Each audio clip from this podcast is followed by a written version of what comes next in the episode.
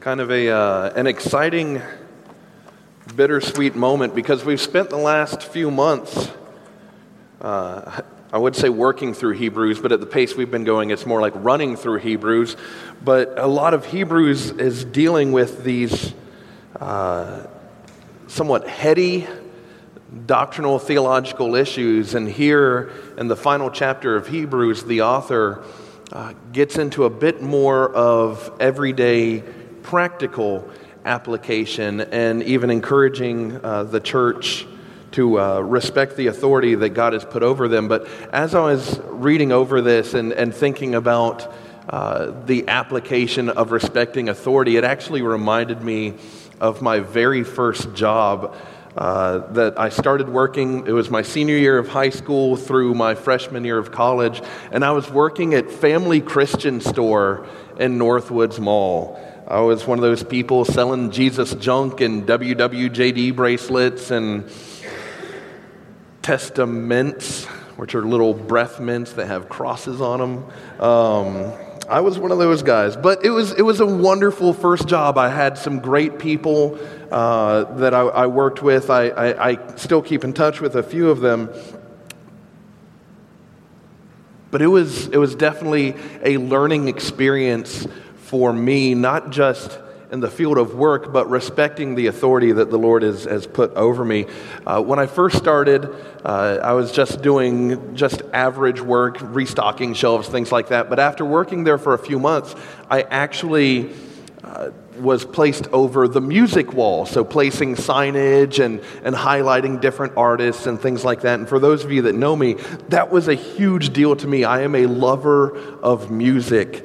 Uh, and so to, to have the opportunity to share that with others in my field of work was, was a, lot of, uh, a lot of fun.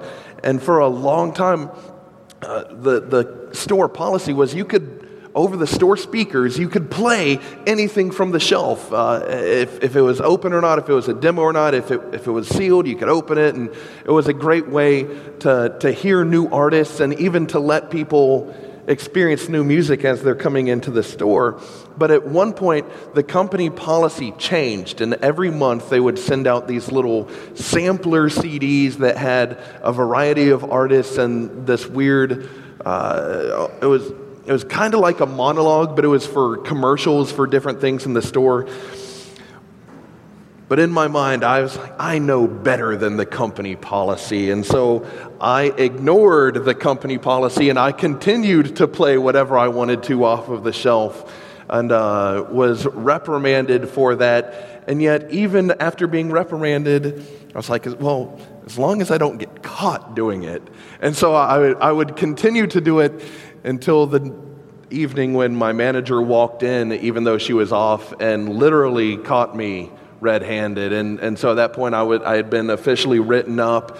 Uh, and just the, the strain and the tension in my own young, rebellious heart to buck against authority. Uh, because of my own attitude, I kept getting scheduled for fewer and fewer hours until it got to the point where uh, I was forced to leave, uh, which I had brought upon myself. And I had to leave this great job because my heart was not willing to submit to the authority that was over me. If I was willing to agree with it or not, I was not willing to submit. And we see in chapter 13 of Hebrews that the author is calling the congregation to live in submission to one another and to authority. And ultimately, in living in submission to both one another and to authority, they're living in submission to the Lord. In fact, let me suggest to you that Hebrews 13 tells us that following Christ demands that believers live a life of submission. I'm going to say that one more time just to let it sink in, but following Christ demands that believers live a life of submission. Now, not in the sense that there's a loss of identity, uh, that you uh, no longer have a voice, but submission in the sense that there is a willingness to yield to others, uh, a willingness, uh, as Scripture calls us to, die to self. There's a love of others and laying down your rights for someone else's sake. That is the submission that Scripture calls believers to. And chapter 13 reveals this submission in three specific areas. First, in verses 1 through 6, a heart of contentment, having a heart of contentment in verses 1 through 6. Secondly, in verses 7 through 19, having a heart of consideration. So, a heart of contentment, a heart of consideration in verses 7 through 19. And lastly, in verses 20 through 25, a heart of confidence. So, in living a life of submission, Scripture calls us to have a heart of contentment, a heart of consideration, and a heart of confidence. And before I go any further, let us pray. Beautiful, gracious, holy, heavenly Father. God, we come before you this morning asking that your word would radically change our hearts. That you would be the one to spur us to action, that we would recognize that we cannot earn your love or your favor, but God, that your word would call us to submit to the authority of Christ, and that submission would lead us to holy obedience. Be with us in this time now and pour out your spirit in this place and speak in spite of myself, speak through me to communicate your life changing gospel truth. And we pray all of this in the mighty name of Christ. Amen. And for one final time, let me give you a quick recap of what we have been doing in the book of Hebrews. The book of Hebrews was written by an, anonymous author. Uh, uh, for generations, people have tried to figure it out. We don't know who it is, but that's okay because what the author, who the author is, does not matter, but what the author is communicating is God's truth as he is writing to Hebrew Christians. These are Jewish converts to the Christian faith, hence the letter to the Hebrews. And the overall theme of the, the letter to the Hebrews is that God did wonderful things in the past, but now it has gotten even better. Through the, the gift of the Son, through the life and death and resurrection of Jesus Christ, the message of God has become greater as Donald Guthrie, uh, a pastor and theologian, has written, that the past has given way to better things. The past was good, and the Son is better. And over the months, we've looked at how Christ is greater than angels and prophets and priests and Moses and Melchizedek, that Jesus is the fulfillment of the covenant Last week, we looked at chapter 12, which unpacked the faith that was described in chapter 11, the, the Old Testament heroes of faith, and how that faith was met and fulfilled in Jesus Christ, and that that faith demands a response. And so, chapter 13 continues on that theme of living in response. And it shows that response leads the Christian to submission. And as I said, he's continuing to unpack the theme of faith in Jesus Christ as he is unpacking his first point a heart of contentment. And this, this theme of faith in Christ leads to life action. That it's not just a head knowledge, it's not just memorizing verses just for the sake of knowing them, but it's the, the, the knowledge that leads to life changing action. Picking up in, or starting in verse 1, let brotherly love continue. Do not neglect to show hospitality to strangers, for thereby some have entertained angels unawares. Remember those who are in prison as though in prison with them and those who are mistreated, since you also are in the body. And we read those verses and initially think, well, how, how is loving others, how is that contentment? How is, how is compassion, contentment. But we often view things, or we often, not things, but we often view contentment as, as something that is passively done. That in order to be content, it's almost a fatalistic, well, this is what I have. I might as well just be happy with it. Uh, but contentment, contentment is not passive, it's not a, a giving up, but it is an active pursuit. It is a choice to be content with what God has given. Contentment does not come naturally, but it has to be actively pursued. And so when we look at brotherly love,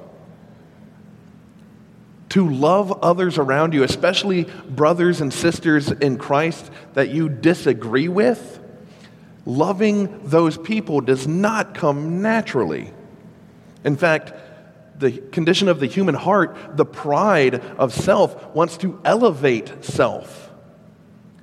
I'm better than them because, well, what I believe is better than that what they believe. Not necessarily about faith, but in just views, out, outlook on life, worldviews, political issues, whatever the difference may be.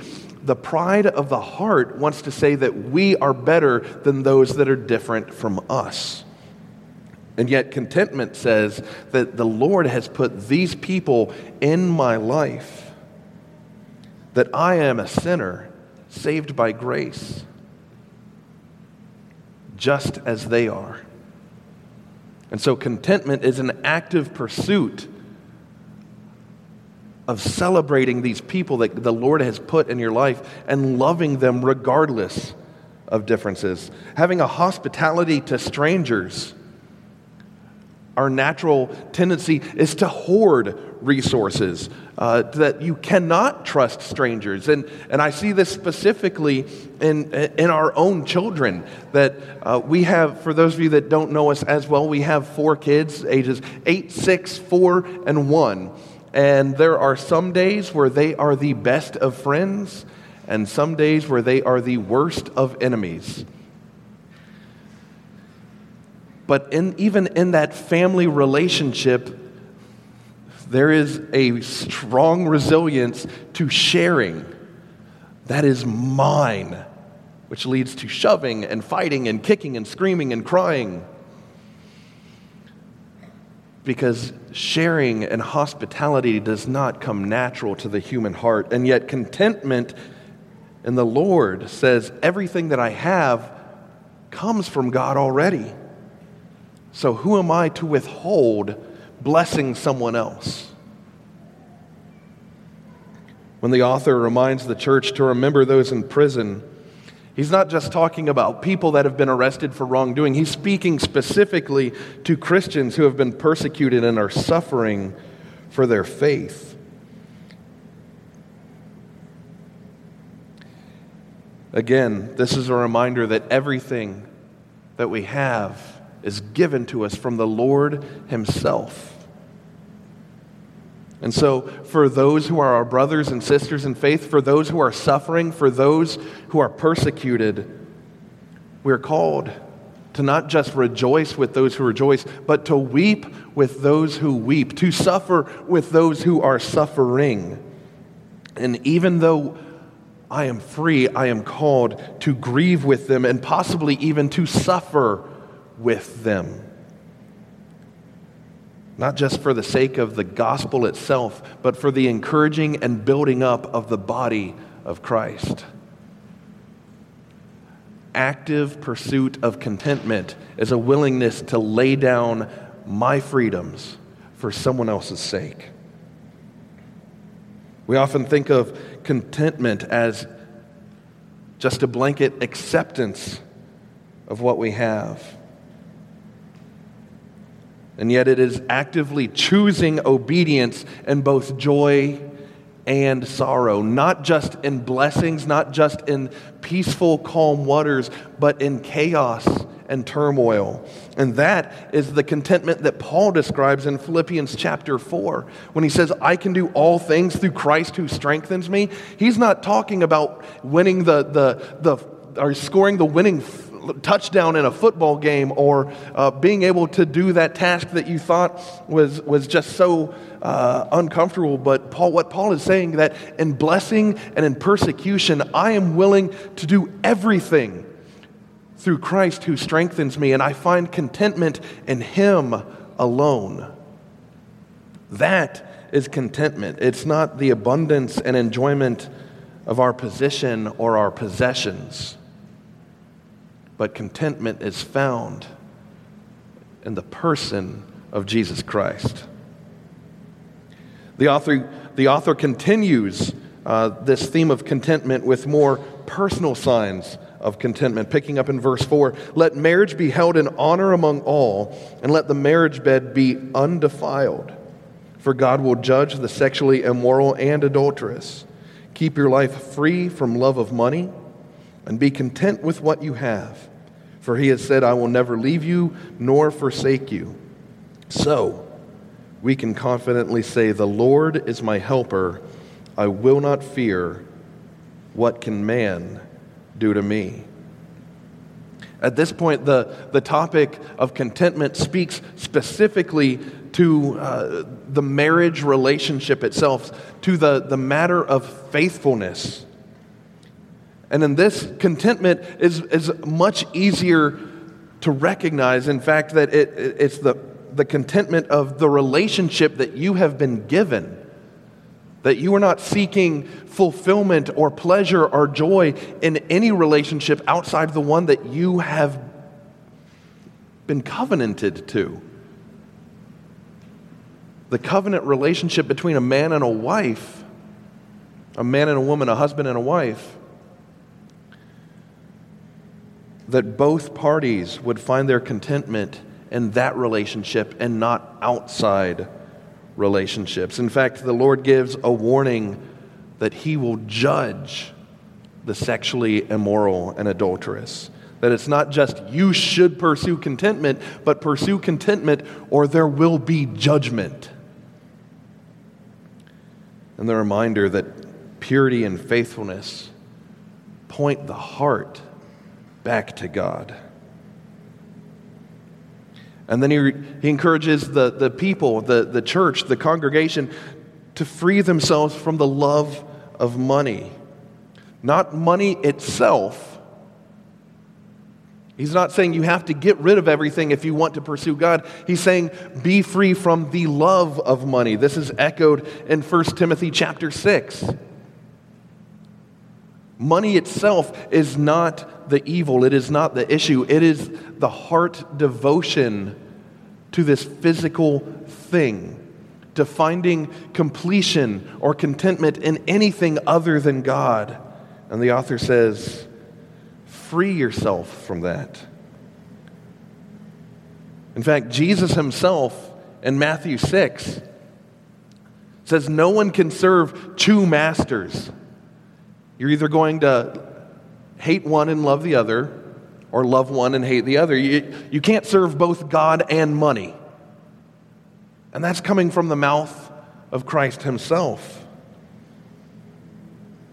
But this isn't given as just an empty challenge. It's not just a, a, an empty promise, but the fulfillment of contentment is tied to the relationship with God Himself. He says, Keep your life free from love of money and be content with what you have. For he has said, and he's quoting Joshua 1 5 here, I will never leave you nor forsake you. You don't need physical fulfillment in money or wealth or the accumulation of stuff because you have been promised the presence of the Lord. The eternal covenant God of creation and redemption has promised his presence, and that is far greater than any wealth or anything that wealth can offer. And then the author says that contentment leads the Christian to say, and in verse 6, he's quoting Psalm 118 that the Lord is my helper. I will not fear. What can man do to me? Again, contentment Having a heart of contentment says, I will fear nothing in this world because the presence of the Lord has been promised to me. I don't need to find my fulfillment in stuff or relationships or status. I have contentment because the Lord has promised to be with me. And so I have to ask, Christian, does contentment characterize your own heart? Not in a fatalistic position of, of where your status in life and just saying, well, it is what it is. You know, this is just the way life is, and I just need to accept it. But does contentment describe your heart in the fact of saying, because the Lord is with me, I can endure anything? That contentment is not a giving up, but it is a, a, an active pursuit of obedience. Christian, is your heart obedient in contentment? Are you willing to lay down your right to be right? Are you willing to put away pride for the sake of love? Are you willing to recognize that everything that you have comes from the Lord already and to share with those that are less fortunate and those who are suffering if you know their circumstances or not? Are you content with what you have been given? Not just your stuff, but your very relationships. Are you striving for faithful obedience and contentment? Everything that you have comes from the Lord, so you can trust Him as He provides for you. And as we see the author moving from a heart of contentment, he begins to unpack a heart of consideration. Picking up in verse 7 Remember your leaders, those who spoke to you the word of God. Consider the outcome of their way of life and imitate their faith. Not to focus on your, uh, uh, your community leaders, not your, your political government leaders. Focus on your spiritual leaders and imitate their faith, not their habits, not their life, not the, their, their mannerisms or the way that they speak. Imitate their faith. Again, parents, you've probably recognized that your children often imitate the things that you do. They pick up on the habits that you have and they imitate you, your reactions, your phrases. Our own kids are developing a love for, for board games and Marvel movies and Star Wars because those are the things that we love. And so our children pick up on those things. And as they imitate mom and dad, that they develop those habits as well. But more than anything, our hope, our prayer, is that they would imitate our faith. Not just the things that we enjoy doing, but that they would imitate our heart and our resting and trusting in the one who provides for us. That is our ultimate hope for them at least. Even Paul himself urged believers to imitate himself as he imitates Christ. In 1 Corinthians 4, verses 15 through 16, Paul writes For though you have countless guides in Christ, you do not have many fathers. For I became your father in Christ Jesus through the gospel. I urge you then, be imitators of me. Again, as a child imitates a parent, Paul is saying, I have become your spiritual father as I gave you the gospel, so then imitate me. Again in 1 Corinthians, this time in chapter 11, verse 1 Be imitators of me as I am of Christ. Paul is saying, don't just copy the things that I do. Don't just imitate my personality, but imitate me as I imitate Christ. He's not telling them that they need to be like him in order to be a Christian. He's saying, Be like me as I am in pursuit of the Savior. Moving on in verse 8 Jesus Christ is the same yesterday and today and forever. Do not be led away by diverse and strange teachings, for it is good for the heart to be strengthened by grace, not by foods which have not benefited those devoted to them. This is a reminder for the Christian to be focused on Christ, to stay fixated on Christ because the things of this world change and pass and fade away, but Christ does not, because he is the same yesterday and today and forever.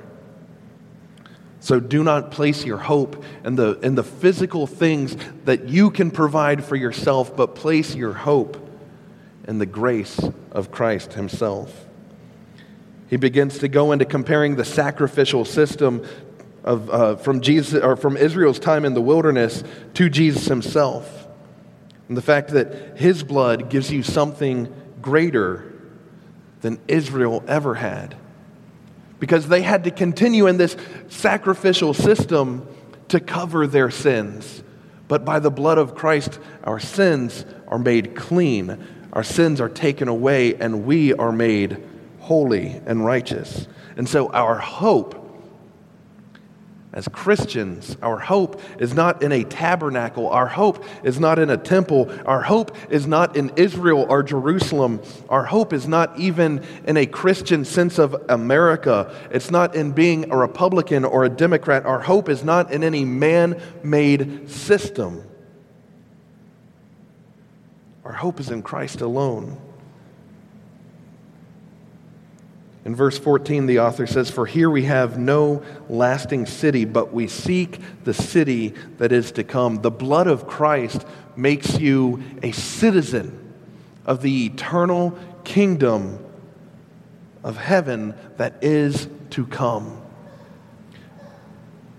That we are sojourners in this world, we are temporary travelers on this physical earth but our true status and citizenship is in a city to come.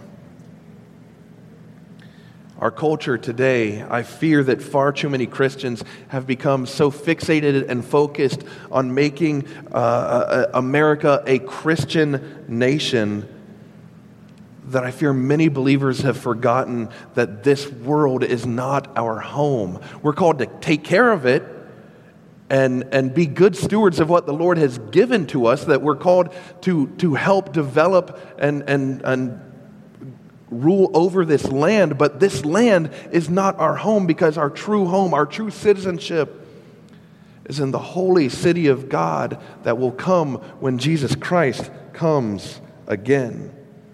We have a greater home that is coming.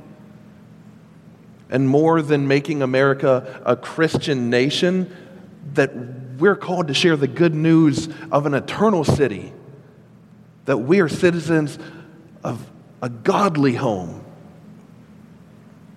Let's call people to that.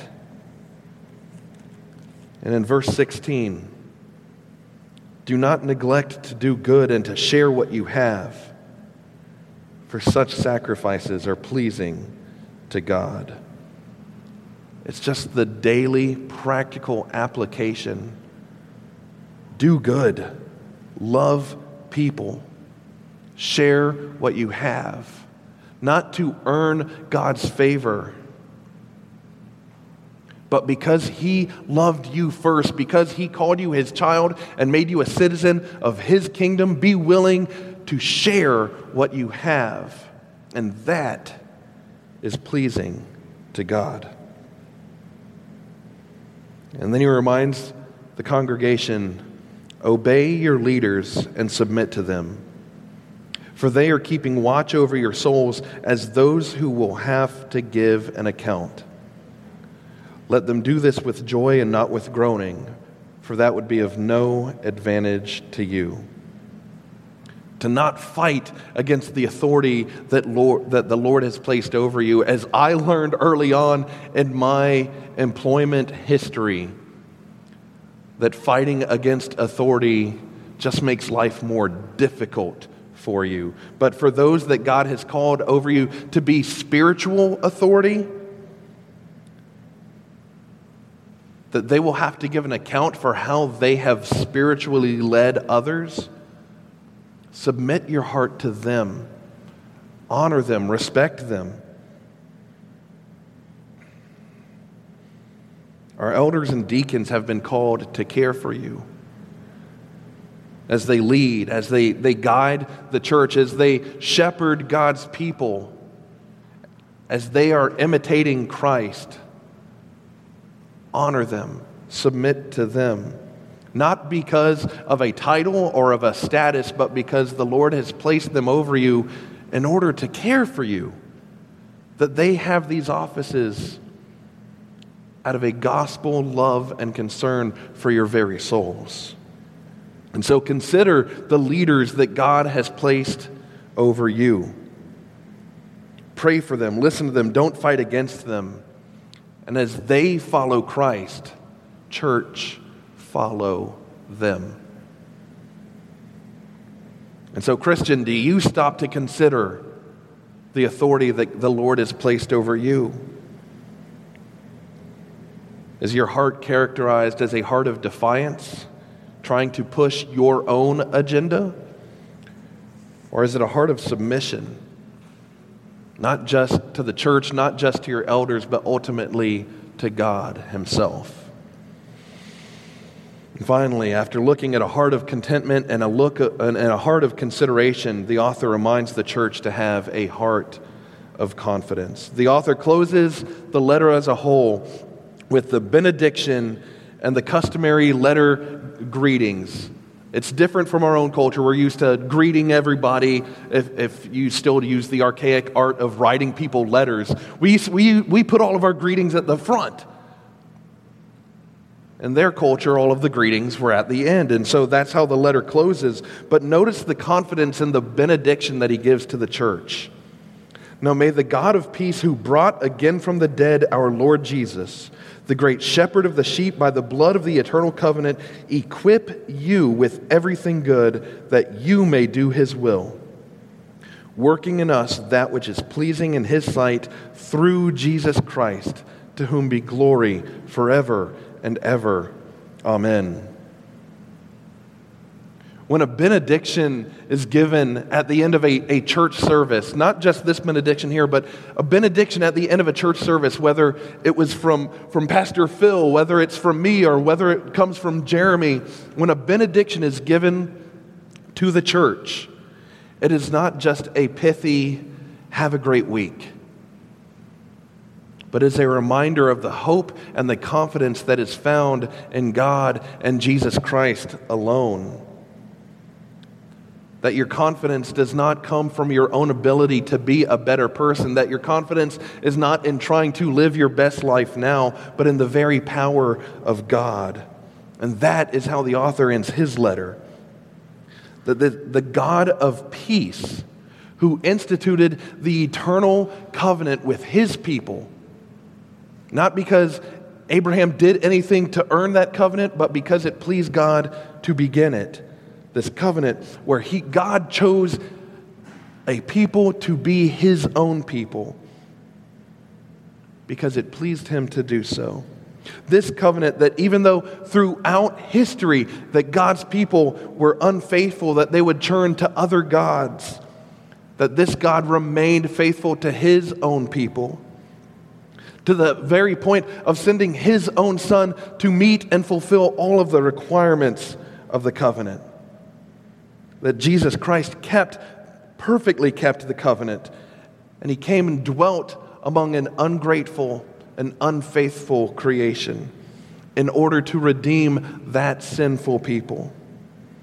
And he took that sin upon himself and had it nailed with him to a bloody cross to give you his righteous status, to make you not just a citizen of an eternal city, but to make you a child of God. this covenant creating, covenant keeping God, He is the one who brought Christ back from the dead. So, Christian, that is where your confidence lies. Not that you can be good enough or that you can do good enough, but that God has already done it in you and for you through Jesus Christ. That He will equip you. He is at work in you. And as Christ told His disciples when He gave the Great Commission in Matthew 28, I am with you to the end of the age. Your confidence is in the very presence of the eternal God at work in you through Jesus Christ. And so when you feel overwhelmed and burdened, when you are struggling with depression are under the attack of anxiety, when you have lost your job, when you are having relationship struggles, when you feel alone and abandoned, remember that the eternal covenant God who redeemed you by the very blood of Christ, that He is with you. He calls you by name and says, You are my precious child. And so, as we wrap up not just chapter 13, but Hebrews as a whole, Christian, I challenge you. How do you respond when Scripture calls you to submission? Does your heart fight against it? Lacking contentment and not just self, but li- or not just stuff, but life itself? Do you stop to consider the leaders and authority figures that the Lord has placed over you? Or do you resist their authority? Does your confidence depend on your own ability to perform? And in that, never finding peace or rest? Or, Christian, will you pursue active contentment, not just with your stuff, but with your very heart? Will you consider the faithful leaders that God has placed over you in your life and imitate them as they imitate Christ? And will your heart find confidence in God?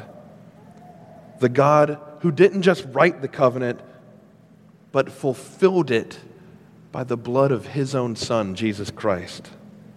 Christian, will you submit your heart to him today? Let us pray.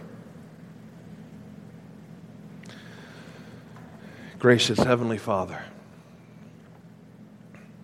glorious God who loves us and redeems us, we confess that far too often we are not content, that our hearts are restless, and we seek fulfillment in so many things that do not give life.